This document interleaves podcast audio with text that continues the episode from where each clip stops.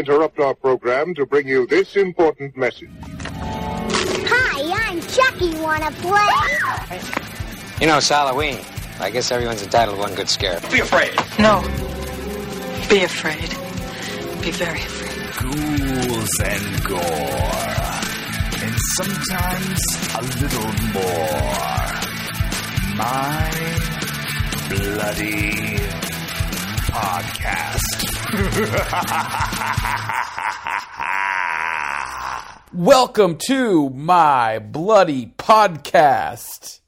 I'm Brian Kluger, and I'm joined by Preston Barta and Mark Ciafardini for a fantastic episode today. On this episode, we have a special guest, a legendary intercontinental champion of film and acting, Michael Abbott Jr. Oh my gourd.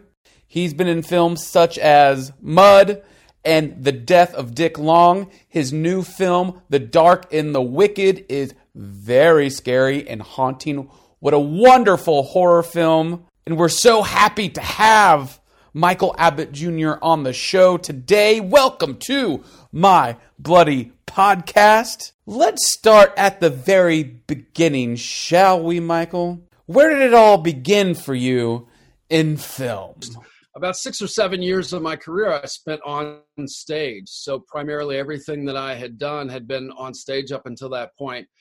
And a classmate of mine, Jeff Nichols, who uh, you might uh, know, uh, put together his debut feature film, Shotgun Stories. And uh, little to my knowledge, he wrote a role for me and said, "Hey, man, you're going to be in this movie." And I was like, "Wait, I only, I only work on the stage, man." And he was like, "Don't worry about it. I'll walk you through it." And uh, and from that point on, Jeff has been a a, a great source of support and uh, being able to. I've been in three of his films and and, and watching him work and uh, really kind of uh, a, a, mentor to me in terms of in terms of uh, working in film. So I, I, find it I'm I'm I feel very lucky to have had such a such a master to kind of show me the ropes, and now it's a it's a medium that I'm absolutely in love with.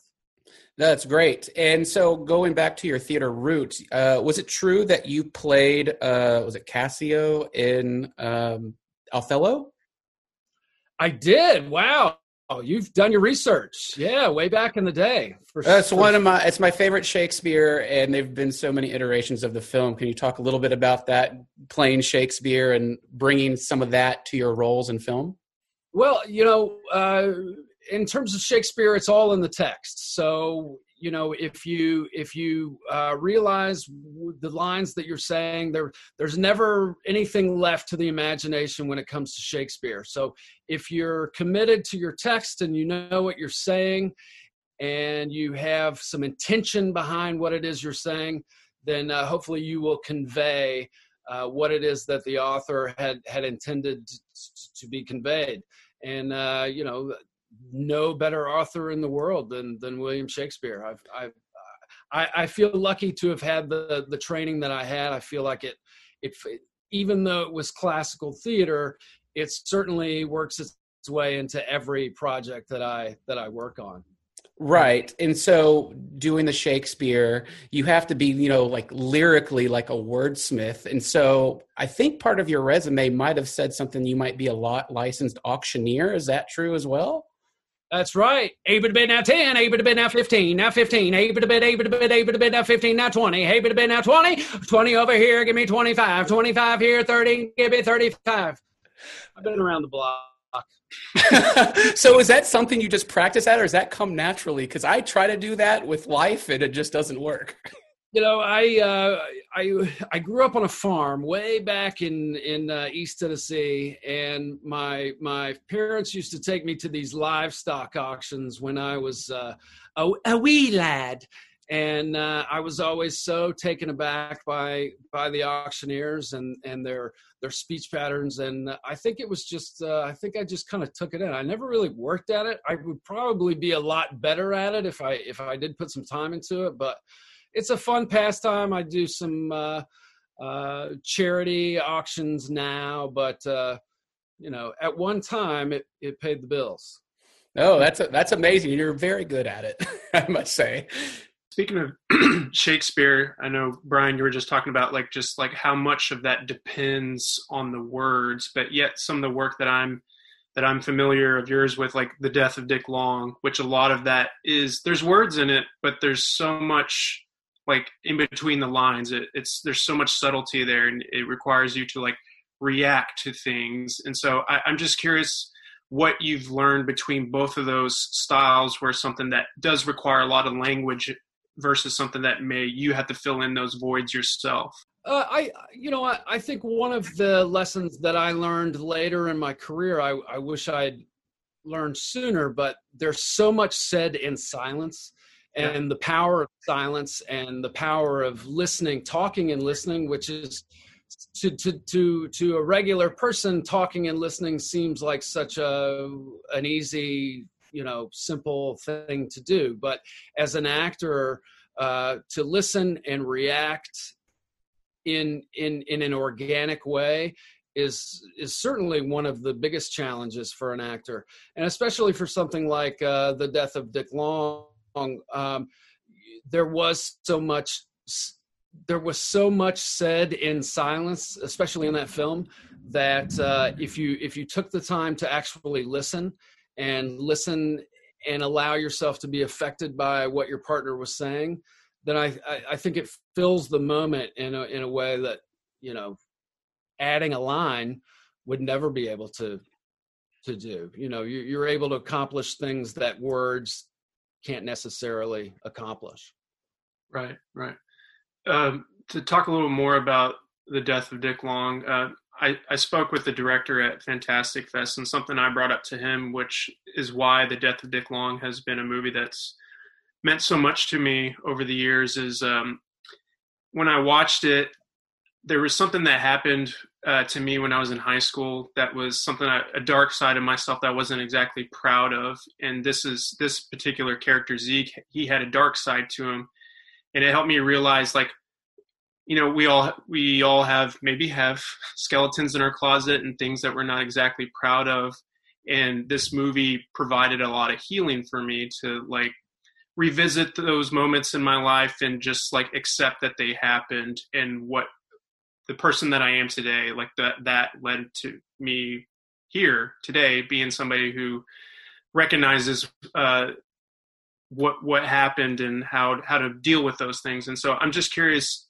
did you have any of those uh, conversations with yourself, or like did you think about uh, like the magnitude of like the power of of this film and like what it could uh, do for other people? And did it have any effect on you with your own things in your life certainly uh, you know uh, the, the, the circumstances for zeke were very high. Uh, you know the, there are some parallels between zeke and michael in in the death of dick or in the the dark and the wicked. Uh, you know the stakes were so high that zeke was willing to do whatever it took in order to keep his family safe and uh, out of the public's eye. Right. And obviously, he Zeke had a lot of skeletons in his closet. Um, and as uh, as a person from the South, I think one of the challenges is, you know, men from the South tend to not wear their feelings and their hearts on their shoulder. They tend to to push a lot of that down, to tamper a lot of that down. And I think that was one of the biggest challenges with Zeke because he did have some of these monologues where he was kind of emoting to his wife and and another actor might have uh, taken those to, to to up up and playing to the back of the house. But being from the south i kind of know these guys and i feel like you know the the chances of them emoting to to a, a Meryl Streep caliber, uh, probably not going to happen because as soon as you show any type of emotion, you show weakness. At least that's that's what I kind of grew up around. Um, so I think you know gauging that, gauging those emotions for Zeke, I think uh, was probably one of the biggest challenges. But yeah, Death of Dick Long was a, a fantastic experience, and and uh, it's one of those films that uh, continues to find an audience. Mhm. Um, I I don't think you know it, it had the the marketing power behind it just because they didn't know who the hell to market it to. Uh, Yeah. Um, but when you have that type that type of uh, uh, content, you know it starts to get a little tricky. So I certainly I certainly understand the challenges from that standpoint. yeah. But Well, Preston, I'm glad that I'm glad you enjoyed the. I'm glad it spoke to you. Yeah, we all loved it. And just so you know, I wasn't having sex with a horse or anything when I was young. It was just like vandalism and things like that. He's lying. He had sex with a horse. Yeah. So with The Dark and the Wicked, it's a, it's a familial drama, and there's a lot of subtextual things going on, not a lot of surface tension, uh, not a lot of surface scares. So how can that sort of tension between you know siblings and uh, a mother and the offspring, how can that be scarier? How can that be have more tension to it than say a jump scare or you know the, the devil shoulder? You know wh- what specifically made you say I would love to play Michael in this?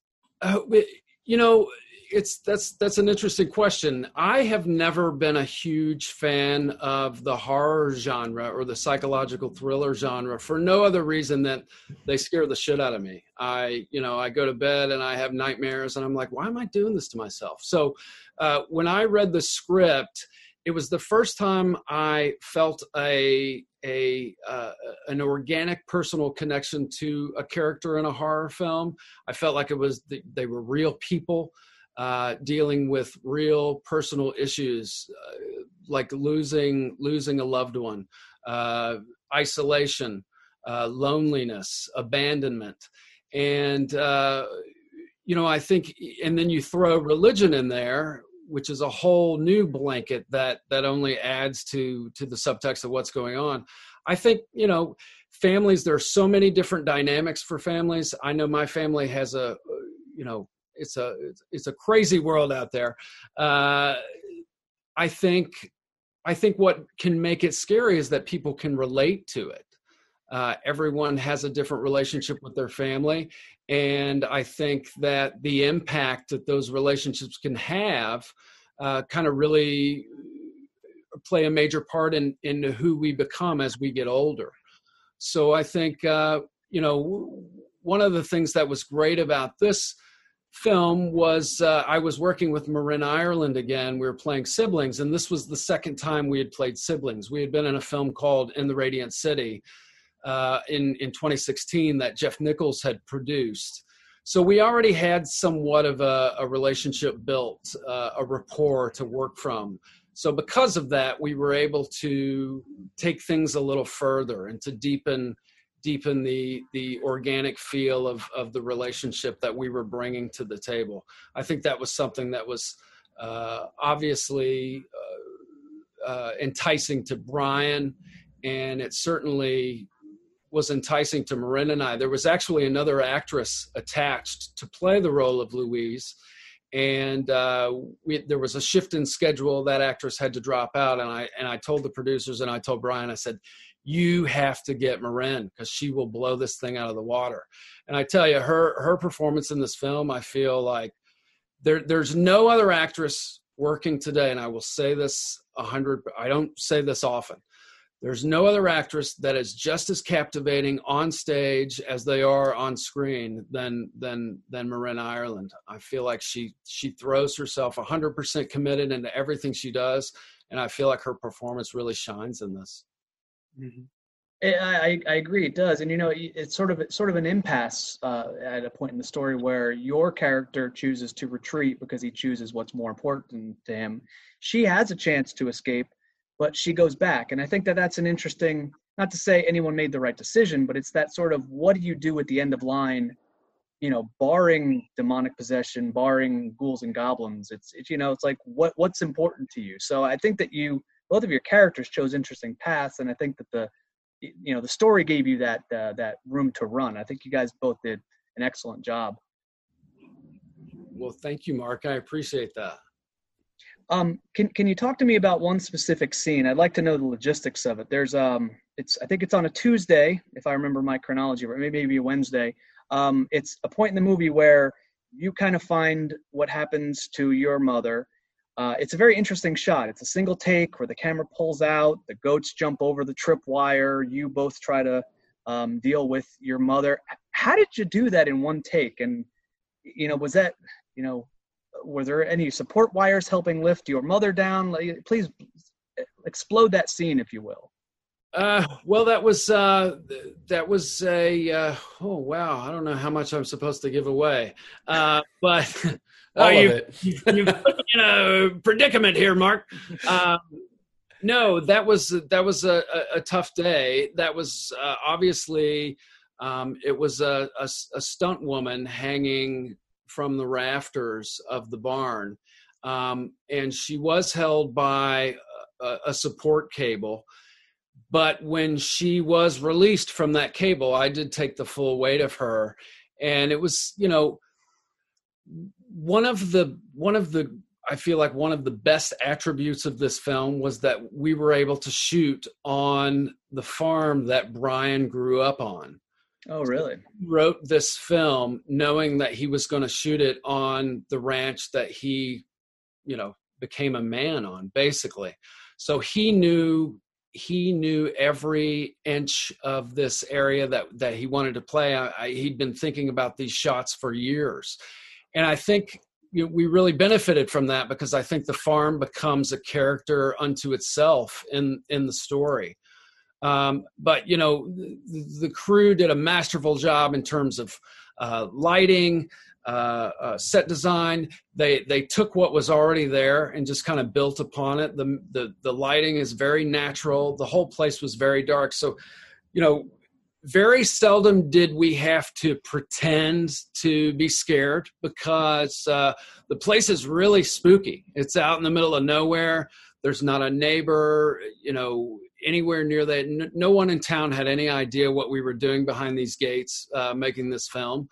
So I think, uh, you know, in terms of scenes like that, being immersed in those circumstances, as long as we committed to what was really happening, the scare just kind of worked. It just kind of fell into place for us. And and then to have a partner like Marin, uh, it really kind of grounds the whole the whole thing. Well, you know, to go back to what we said earlier about the you know the the literary um, prowess of someone like Shakespeare.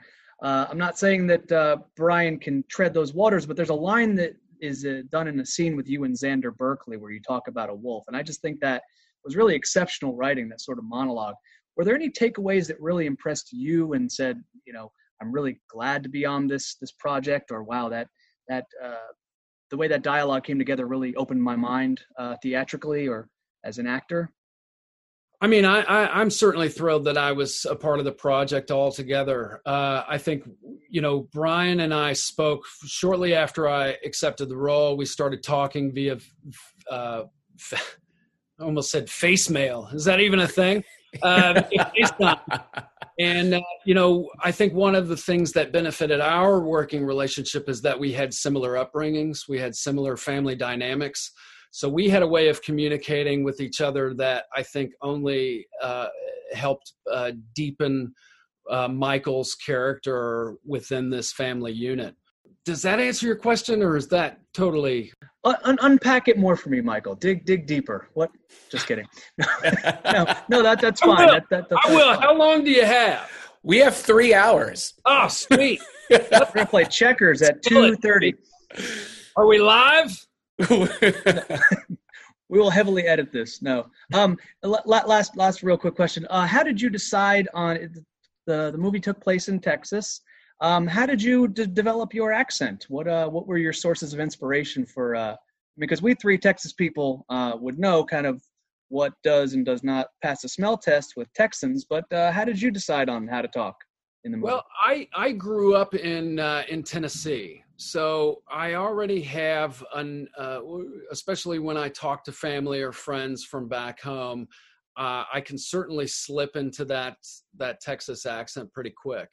Uh, I had the benefit uh, the benefit of being in in town for a little bit before we started shooting, uh, so we spent a lot of time out at the local bars and the boot scoots, and uh, you know uh, having conversations with the locals obviously not telling them why we were there but uh, um, it's it's one of the things that i find kind of comes natural to me in terms of finding that pace uh, especially out in a in, a, in an atmosphere as uh, like this ranch. Um, you know life life moves a little slower out there and uh, and i think that you know you you you end up finding that cadence in your speech. Um, but i think uh, yeah i mean in in the conversations i had with bryan i think uh, when when he and i talk to each other we we find ourselves slipping back into that uh, southern uh, slower speech patterns. So so that was helpful too but uh, you know I, I hesitate to say it comes natural, but it, it, to a certain extent it, it does. Mm. Fair enough. Fair enough. It's very true. Like I like the speaking in Texas. Uh, it's is all you got to do is talk a little slower, right? and it's uh, it's good. but but with the same intention and you know all of the same goals, just just take your time. Right, right. And so um, I want to talk about. I've heard you refer to something on this movie called "shooting the triangle." Uh, can you explain that? Shooting the triangle, what that means? Well, uh, Marin and I, this was this was both of our first horror films. So uh, you know, within the first couple of days, Marin and I, between scenes, we were kind of like, "Geez, the hell's taking so long? I feel like these scenes are taking forever to shoot." And I think Bryan at some point was like, I feel like these guys think we're moving really slow, but I should probably explain to them what's going on. So Bryan explained it to us uh, as the triangle. And when you're when you're when you're shooting horror films like this, there's so much extra coverage, uh, especially in the scare scenes. And you know, uh, I had a chance last year. Well, it just aired a couple of weeks ago, but I did uh, the the the season premiere of uh, Fear the Walking Dead, which actually shoots in in Texas also. Um, and that was a three camera shoot. So I didn't really, even though that was probably considered a horror genre project, I didn't really get the full effect because there were three cameras and they could set those cameras up twice and we'd get, you know, triple the amount of footage. Uh, Dark and the Wicked, we had one camera.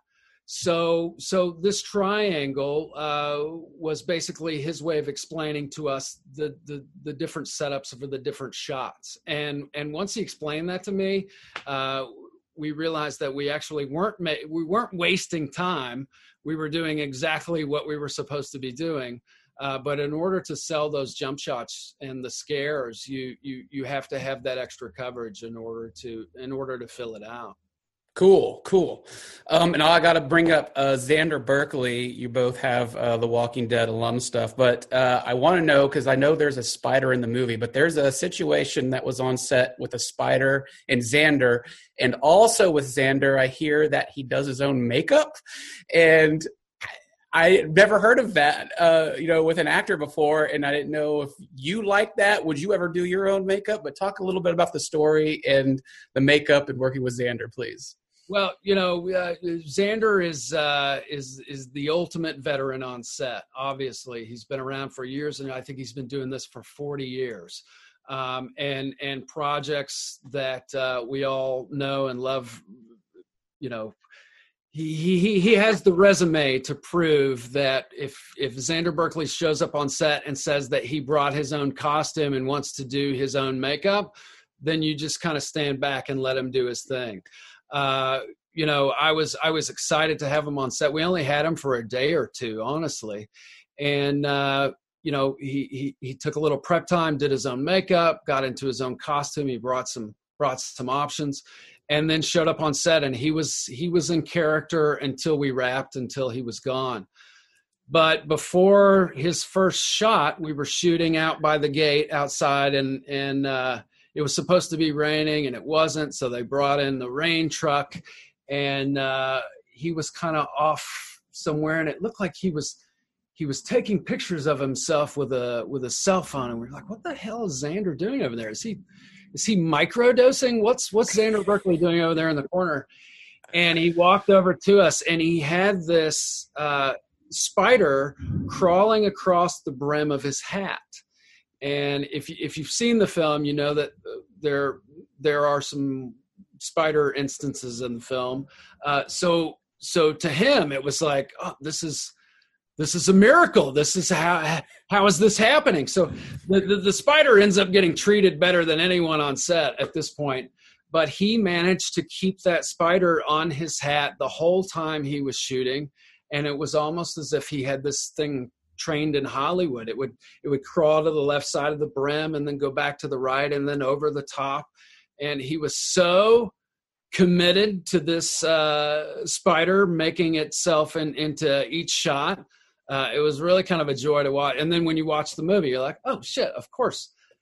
Perfect. You, you could never train a spider a spider to, to, to walk across a hat like that. I mean only xander berkeley could pull that off That's great. That's great. Um, wonderful. I'm glad you got to work with them. That's cool. Um, and in relation to working with somebody, I want to step away a little bit from uh, the dark and the wicked. Uh, you spent a little bit of time with Burt Reynolds. Is that correct? i did yeah And allegedly, he told you some of the best stories from Hollywood. Is there one that you can share with us that just blew your mind? there's there is one story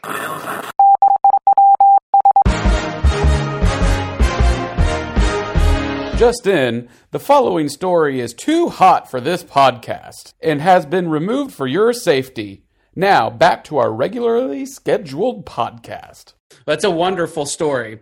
And I've got to move on. I think, unarguably, one of the best uh, people to play Elvis is Bruce Campbell and Bubba Ho-Tep. But then you, Michael, come along and you uh, can do Elvis. Uh, when did this start? And when did your first love of Elvis come to be?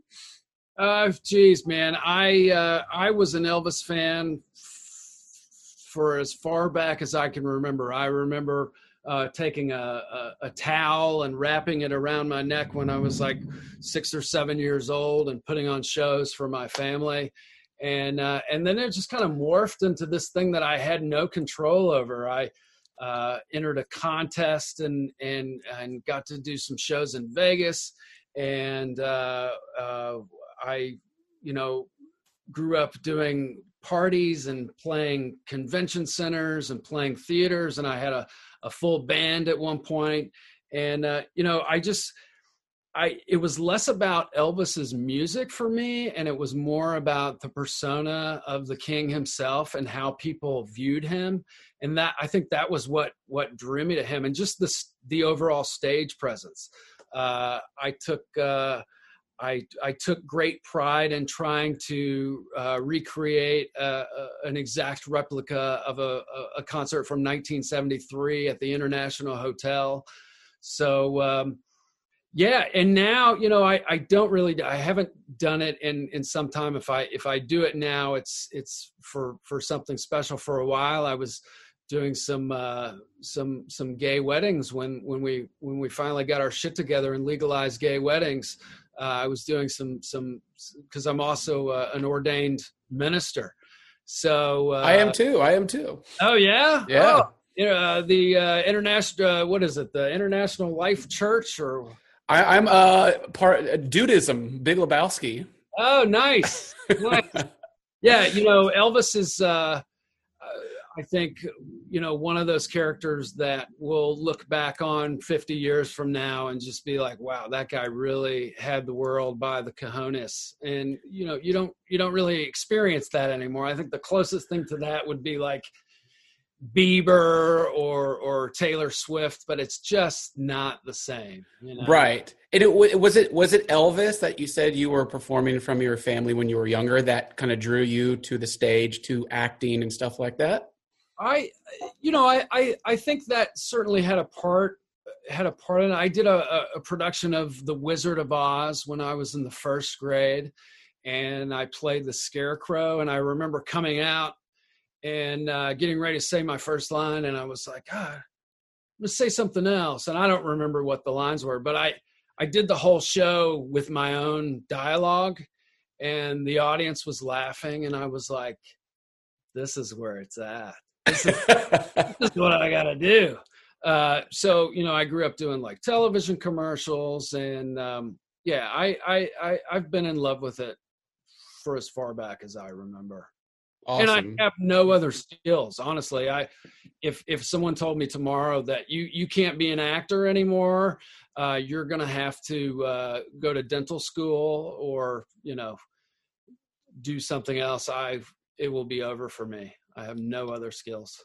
Well, that that that that ear to ear grin that you just portrayed, telling that story about the first grade uh, Wizard of Oz. I mean, that told us right there that this is in your DNA. That that is what you're meant to be doing. So, you know, you- you're you're on your way, Michael. And so, I just just short of saying, rip those curtains down, put them over your shoulder, and give us an Elvis.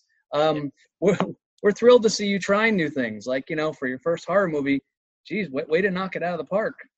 So It's uh, I, I certainly consider myself very lucky, and uh, you know I know that uh, tomorrow it could all go away. So I try and live in the moment and live each day to uh, uh, to the to the to the greatest ability that I can, and try to be uh, true to myself. And you know I just like to tell I like to tell stories, and I like to draw people in. The fact that you you spoke to me, Mark, about uh, the death of Dick Long. That's why we make fucking movies because we want to impact people. We want people to talk, and uh, we want people to uh, think about these projects uh, long after they've been viewed.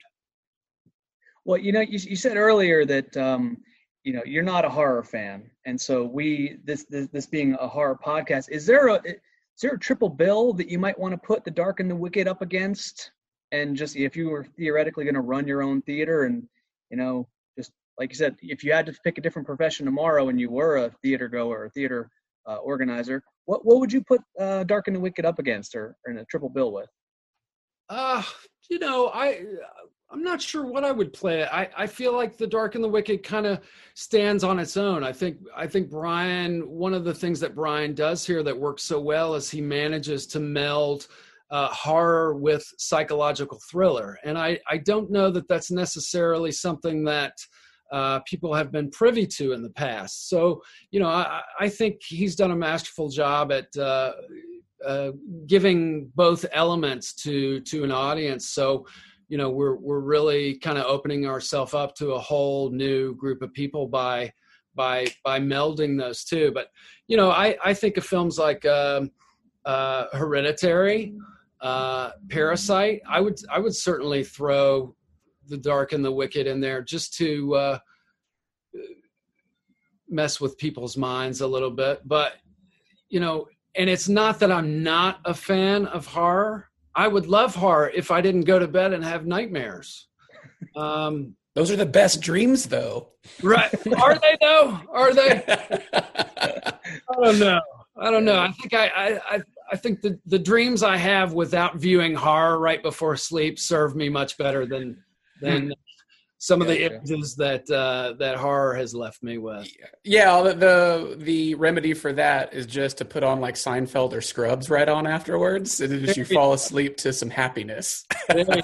well, it's certainly not to watch the eleven o'clock news. I tell you that much. That's true. For sure. Um, so I have another uh, fun question for you. Um, being a fan of the Kentucky Derby and watching that almost every year, do you have the perfect recipe for a mint julep?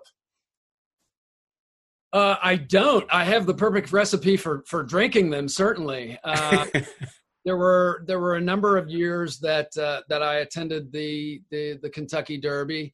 Um, I have family in Louisville. Uh, we shot in the Radiant City in Louisville. I shot another movie called And Then I Go in Louisville. Um, I, you know, I, I push to have as many things shot in in in the city of Louisville as possible because uh, it, it, it's such a great great town. The people there are are awesome. Uh, unfortunately, it, it it made the news in a in a negative light this year, which uh, hopefully they're learning from their mistakes and uh, they can they can get their shit together. But I love the Kentucky Derby. I love everything that it stands for, the history. Um, but in terms of a, a mint julep recipe, I have no idea. I have no idea. I, I don't even know what's in it aside from mint, and I don't want to know. Wonderful. You know, Um, we feel the next day, so I guaranteed there's probably kerosene in it. well, um, let's take a let's take a little turn, uh, sort of a family friendly turn. When last we spoke, you were you're kind of big into Halloween outfits for the whole family. What was uh, what was the gang's get up this year? uh, the gangs get up. You know, we've been we've been big um, uh, uh, group costume family and friends. This year, you know, 2020 kind of threw us for a curve. Uh, we, we- I live here in Brooklyn, so uh, the family and I realized pretty quickly that a, a Brooklyn Halloween wasn't going to be what it has been in the past. So we actually ended up in in Pennsylvania uh, at my in-laws' house, which was a, a great decision. We uh, the the kids were able to do some some some mini trick or treating, and uh, my six-year-old was really big into his from from about six months ago. He was like, I want to scare people in the yard this year. I want to have a haunted yard. So uh, we went full out. I set up a I set up a tent in the yard at the end of the driveway where the kids would be coming for candy, and we filled the tent with uh, um, uh, mannequin parts. And we put them in plastic bags and taped them closed and sprayed them with blood and cockroaches.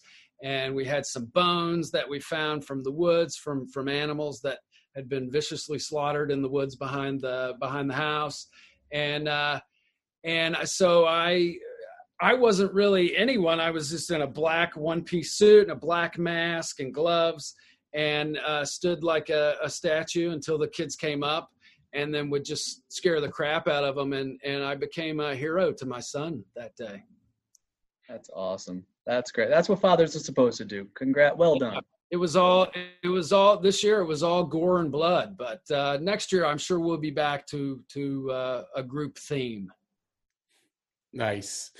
Um, also, since you're such a big purveyor of cinema film, are there any particular scenes in movies that have always stuck with you uh, that you just inspire? You wake up, you're like, oh, this scene does it for me.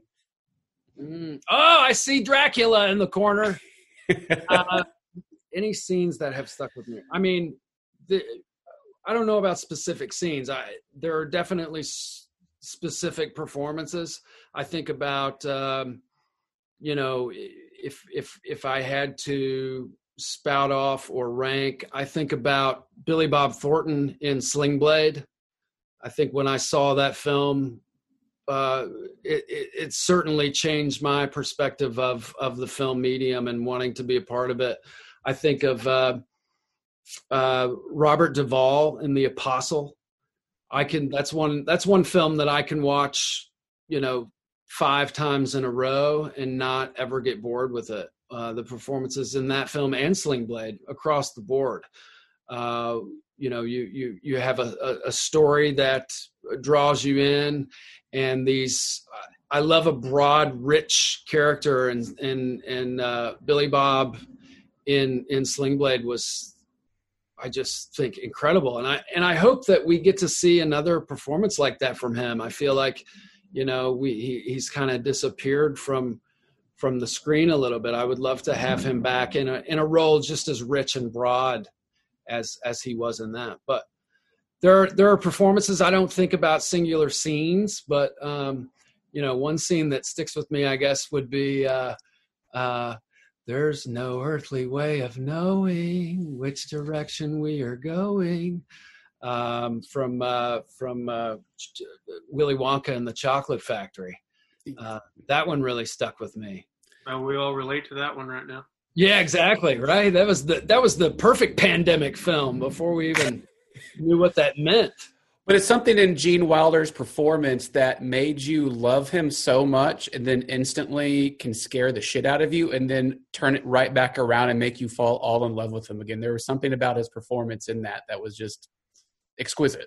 Right from from the get go. I mean, from the moment he, you know, the kids were at the gate and he walked out the door, walking really slow with the cane, and then went into that forward roll. You were like, "Whoa, what is this? Who is this guy?" And I, and I've heard. Uh, I think it was inside the actor studio i watched him him talk about that specific scene.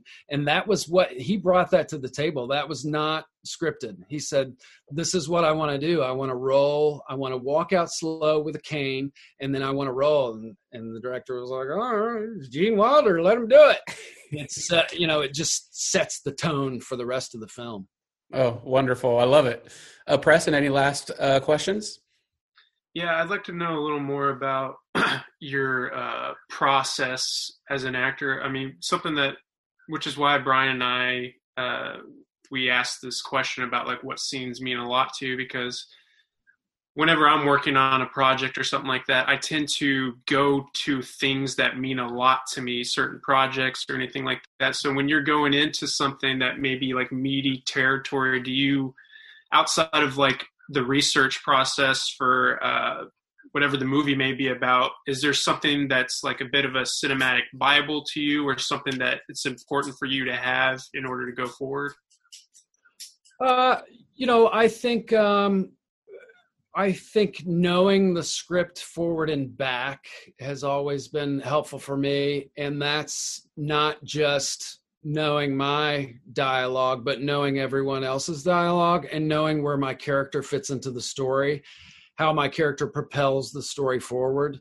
Uh, you know, it, it, it's uh, it's a puzzle of full of pieces, and knowing which piece you are to to to complete the puzzle. Um, you know, and then and then the given circumstances, who I am, where I am, why I'm there, what I want uh, how bad I want it and and what I'm willing to do in order to get it. And if I don't get it, uh, what's at stake? So I think you know that that that's certainly a list of questions that I ask myself over and over again, and then trying to figure out what things from Michael Abbott Jr.'s life can I bring to the role that might help deepen the character. Um, you know, obviously Dark and the Wicked, for instance, uh, I've never dealt with uh, my home being possessed. Uh, but you try and find things in your life that might give you a visceral reaction and trying try and, and parlay that into the into the script and uh, what what what those organic reactions would be under those circumstances i think you know it's it's doing the actor's work and then once you get on set putting all of that shit behind you and realizing, hey, I've done the work. Now it's time to trust it, mm-hmm. and uh, and then having a rapport with your director, and hopefully you have a director that's open and honest and willing to to pull you aside and say, here, I think this is re- working really well. This isn't working so well. Let's try something different here and I, that was something I, I, certainly had with Bryan, and I think it was because of our upbringing and having such a such a, a similar family dynamic. Gotcha. Did that answer the question? That was about a what was that twenty five minute answer? no, it's no, those good. tulips. so, did you have to uh, brave watching horror movies to familiar, familiarize yourself with Bryan's work? Uh, I had already seen I had seen The Strangers, and uh, and I, I did watch it again, um, which uh, you know led to more nightmares. Uh, but uh, I did I did familiarize myself with his catalog just to kind of get a get a feel for uh, for where he was coming from. But I feel like this this film was different because it was so so much more personal to him in terms of dealing with family and uh, and the parallels that he had drawn himself to this story. Uh, so I I think it really deepened Bryan's process. So as much as I had familiarized myself with his past projects, it, it only prepared me to a to to to a certain extent and then once i was there face to face with him and saw this ranch that we were going to film on then the pieces really started to fall into place gotcha awesome. Very Awesome. Well, thank you so much, Michael. Uh, we had such a pleasure having you on the show today. Well, thank you guys. I, I appreciate you uh, talking to me, and I hope everyone will go see this film. It opens on Friday, November 6th. And they say uh, it's going to be in theaters and drive ins that are deemed safe, along with uh, digital on demand, digital HD, and Shudder. Check it out on Shudder. Awesome. Awesome. There you go. My Bloody Podcast. Yeah.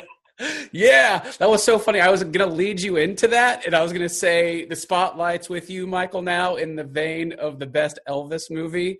Please tell everyone when, how, and why to watch The Dark and the Wicked.